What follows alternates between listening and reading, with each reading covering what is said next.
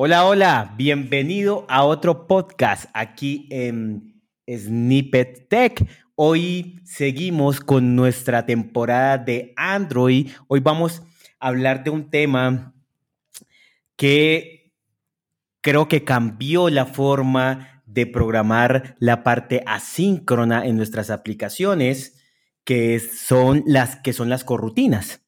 Hoy vamos a hablar sobre este tema y también cómo las corrutinas están, cómo se pueden asociar de forma correcta con los componentes de Android y podemos sacar muchas, muchas ventajas con, con esta combinación. Ahora, quiero aclarar, antes de empezar, me, me, gusta aclarar conceptos y quiero aclarar conceptos. Quiero aclarar un concepto que es qué es programación asíncrona y qué es programación paralela. Estas son dos cosas diferentes. Programación asíncrona es que yo estoy, eh, no, no uso el main thread, o sea, para ejecutar una, mm, una acción, sino que uso otro eh, hilo y cuando termina de ejecutarse eso, como que continúa la ejecución en el main thread. Esto que me permite, pues que no, precisamente no ocupar este, este main thread. Pero no quiere decir que si yo llamo varias eh, veces esta función que es asíncrona, se ejecuten paralelamente. No. Paralelamente es otra cosa, que se ejecuten diferentes eh, tareas al mismo tiempo, pero esta no. Esto lo que hace es ejecutar una tarea que no, se va a ejecutar el main thread en ese momento, pero no quiero decir que voy a ejecutar varias tareas que van a ejecutar de forma paralela. O sea, quiero de pronto como aclarar eso, porque el tema de hoy es las corrutinas, las corrutinas es eso, programación asíncrona, que nos va a ayudar mucho cuando hacemos peticiones al backend, a una API, o de pronto guardamos algo en la, en, en la base de datos, o alguna tarea que es indeterminada a nivel de, tiempo, no sabemos qué, cuánto vaya a demorar, así que usamos este tipo de cosas. Y hoy nos acompaña de nuevo Carlos, un Google Developer Expert en Android. Hola Carlos, ¿cómo estás? Juan, ¿cómo estás tú? Un saludo para ti y para la comunidad. Muy bien, muy bien. Estaba hablando acerca de las corrutinas y pues expliqué como el concepto básico, pero en sí, ¿qué son las corrutinas? ¿Nos puedes ayudar con esa definición? ¿Alguna idea? Bueno, Juan, al final, eh, terminando tu contextualización, desde 2017, eh, Android, pues Google y el equipo de Android soportan eh, Kotlin dentro del desarrollo de, aplicaciones nativas con Android. A partir de 2019, Kotlin es, el first citizen, ¿cierto? El, concepto de, listo, vamos a hacer todo Kotlin base en Android. Y digamos que en todo ese camino, pues surgió eh, dentro de la evolución de Kotlin, las Kotlin Coroutines. Y al final, ya teniendo ese API totalmente disponible para trabajar con Android, eso nos habilita a nosotros, como lo decías, para escribir código asíncrono, pero que podría ejecutarse de una forma síncrona sin bloquear el hilo principal. ¿Cierto? Claro. E, eso es importante que lo, que, lo, que, lo que acabas de decir es la parte de que se ve de forma síncrona, o sea, lo sentimos y lo vemos como síncrono, pero en verdad es asíncrono. Y quiero de pronto llevar a esto a, lo, a hablar un poquito, es cómo lo hacíamos antes. ¿Cómo hacíamos esta parte asíncrona antes? ¿Cómo lo hacías tú, Carlos? Bueno, Juan, desde el principio disponíamos en el API de algo que se llaman las async tasks. Esa es, es, una async task que era una, una parte del API, una clase que nos permitía a nosotros eh, sobreescribir unos métodos, ¿cierto? Eh, y con la lógica, nosotros ahí poníamos la lógica que queríamos que se hiciera a medida que se fuera ejecutando un proceso, es decir, que ejecutamos antes de que, de que el proceso eh, se ejecutara completamente, cómo se iba a ejecutar el proceso y qué pasaba después de que el proceso terminara. Entonces, las asintas, digamos que fue ese primer eh, amigo para hacer tareas en background, y, creo, creo, que llegó desde el del API 1, y hasta ahí llegó hasta el API al reciente, creo que es el 29, el 30, no sé, que es el Android 11, hasta donde ya lo deprecaron completamente. Y en el camino se fueron utilizando otro tipo de, escenarios y frameworks para trabajar sincrónicamente. Por ejemplo, RX Java. ¿Trabajaste alguna vez con RX Java tú? Sí, claro, sí, claro. Iba, iba, iba a hablar que precisamente una de las formas de hacer programación asíncrona era con RX, sin embargo RX tenía mucho más cosas. No solo era programación reactiva, eh, no, era solo programación asíncrona, sino que también era un poco reactivo y también tenía varios operadores y manejo, de streams y eso lo convertía como una librería muy compleja, pesada, pero sí, sí la manejé, eh, daba el, buen resultado para lo que queríamos de, de forma síncrona, ¿o no? Exactamente, sí, le agrega, le agrega un overhead gigante a tu aplicación de Android si tu arquitectura de backend no es reactiva. Entonces sí, es interesante y hubo un, hubo un hype muy grande con el uso de RX. Sí. Eh, eh, gigante, pero, pero sí, eh, era más como por los operadores y algunos estaban solamente utilizando para poder cambiar de hilos y de, y de poder ejecutar acciones asíncronas pero sí, era, era más pesado la cuenta y, bueno, yo nunca fui un gran fan del RX, pero sabemos que en el medio hay mucha gente muy fan del RX y que de hecho para su contexto de, proyecto y demás es, es, bueno y se acomoda.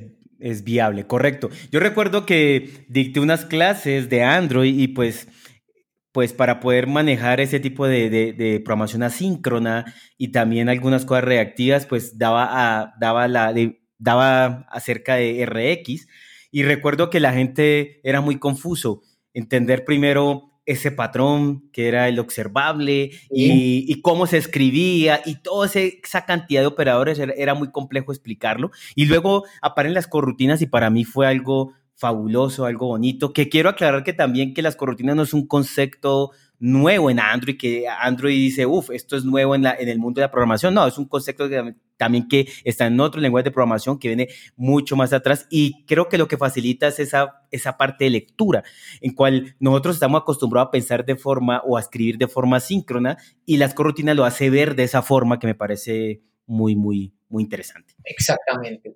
Exactamente, Juan. Y mira que entonces ya con el tema de cortinas, que si bien es un concepto que es muy viejo, no sé, probablemente de los 70, si, si la memoria no me falla, cuando llega ahora eh, eh, el API en Kotlin, las cortinas vienen dentro, definen un coroutine scope, es decir, el alcance eh, a través del cual ella se va a poder, ella va a poder funcionar de una forma eficiente y sin generar unos leaks de memoria, ¿cierto? Y cuando lo integramos ahora ya con Android, es decir, tenemos una facilidad de, integrarlo con los architecture components, entonces basados en ese coroutine scope y basado en los ciclos de vida de los componentes de Android, de los cuales ya hablamos en, anteriores ocasiones, hacen un match perfecto que nos van a permitir de, desarrollar de una forma eficiente, simple y, y a través de las, de, las KTX, eh, extensiones de KTX que tenemos también disponibles, seguro que nos están facilitando el trabajo, pero a mil, a, mil, a mil, a mil.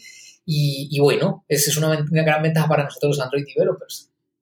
Claro, y eso es importante lo que dices porque ya cuando usamos corrutinas y en Android, que los componentes lo soportan, también empezamos a, a tener la gran ventaja que está asociado al ciclo de vida y así que es Life Cycle Aware. O sea, es consciente de ese ciclo de vida que tantos problemas tenemos cuando em, nos cuando cambiamos la configuración del dispositivo o cuando de pronto vamos a otra actividad u otro fragmento y ese, y ese, y ese ciclo de vida, esos fragmentos de actividades, tantos problemas que tenemos, pues las corrutinas están asociadas a Android y nos evitan muchos, muchos problemas. Ahora, ¿qué, cómo te parece la parte de testing eh, con, con o sea, probar una corrutina y toda esta parte que es importante? Juan, al principio, cuando recién estaba saliendo la API y se estaba estabilizando, eh, digamos que estábamos haciendo uso en el testing de, de una lambda llamada el, el run blocking, ¿cierto? Y el run blocking lo que hacía era un trozo de código que nos obligaban a no a, ejecutarlo todo sobre el principal para poder ejecutar eh, nuestros test de, de, nuestros unit tests, por ejemplo, eh, de una forma simple.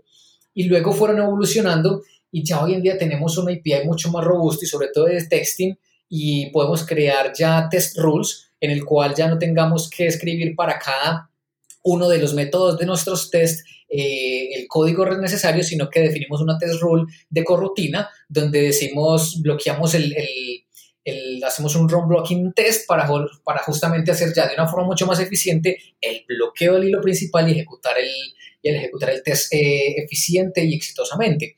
Entonces, nada, ha tenido una evolución súper súper interesante en los últimos dos años, ¿cierto?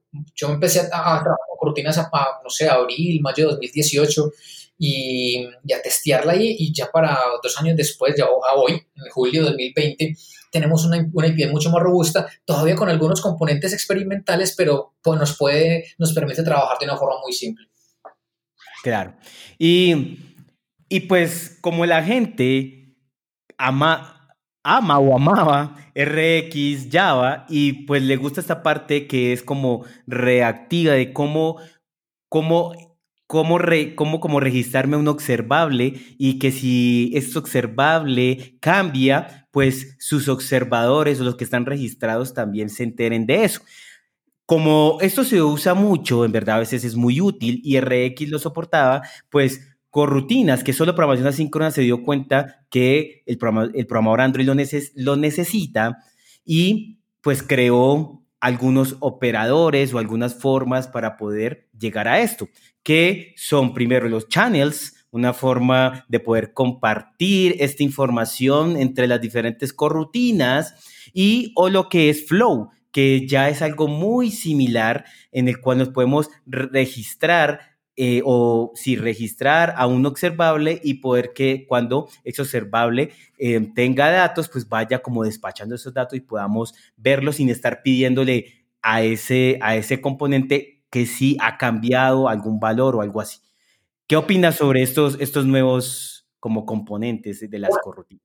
Pues mira que al final estamos teniendo muchas más herramientas que van cubriendo esos escenarios o esos, o esos espacios que quedaban como, eh, como en el limbo, por decirlo de alguna manera.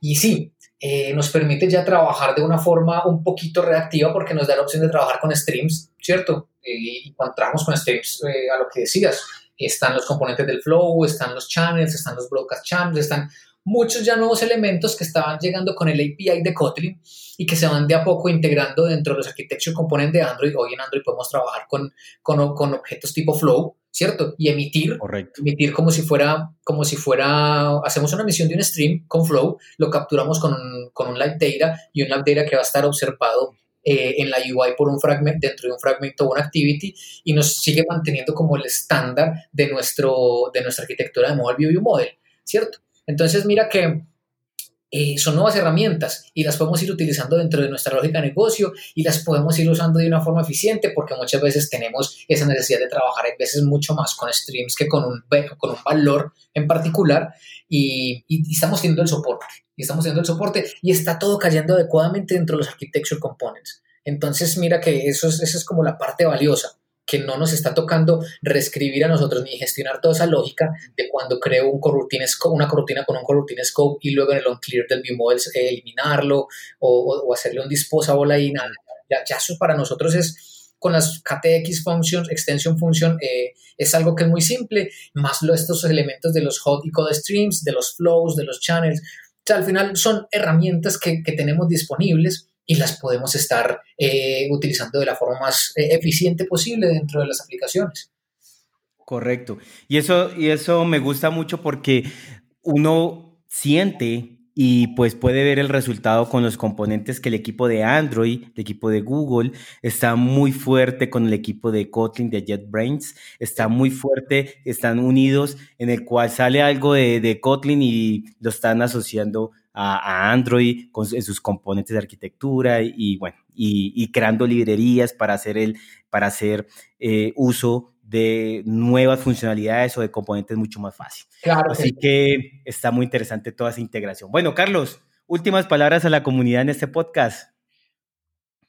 Bueno, respecto a las la, API de, de, las coroutines eh, en Android y los architecture components, nada, sabemos que tenemos diferentes eh, alcances, scopes, dentro de los view models, dentro de las activities, dentro de los fragmentos o dentro de, de, bloques like data y, cada uno de ellos automáticamente está lifecycle aware. Entonces no nos toca a nosotros lidiar con nada, absolutamente nada de eso, sino que se lo dejamos todo a la, a la, a la extension function y, y, vamos para adelante con eso. Entonces, no, súper feliz de que podamos tener esta, esta posibilidad de estas integraciones de, de este API con los componentes y, y, seguimos para adelante, hermano, aprendiendo y, y sacándole gusto y provecho a todo esto que está en constante evolución. Sí. Bueno, hay muchas, muchas cosas que aprender y es, los podcasts es una forma de aprender, de entender. Ya luego hay otras formas como los CoLabs, así que los invitamos a que vayan ahora a la práctica. Hay muchas cosas que aprender y todos los días estamos aprendiendo. Así que gracias por escucharnos. Recuerden compartirlo, darle like y nos vemos en otra oportunidad. Chao, chao. Chao, Carlos. Chao, Juan. Chao, comunidad.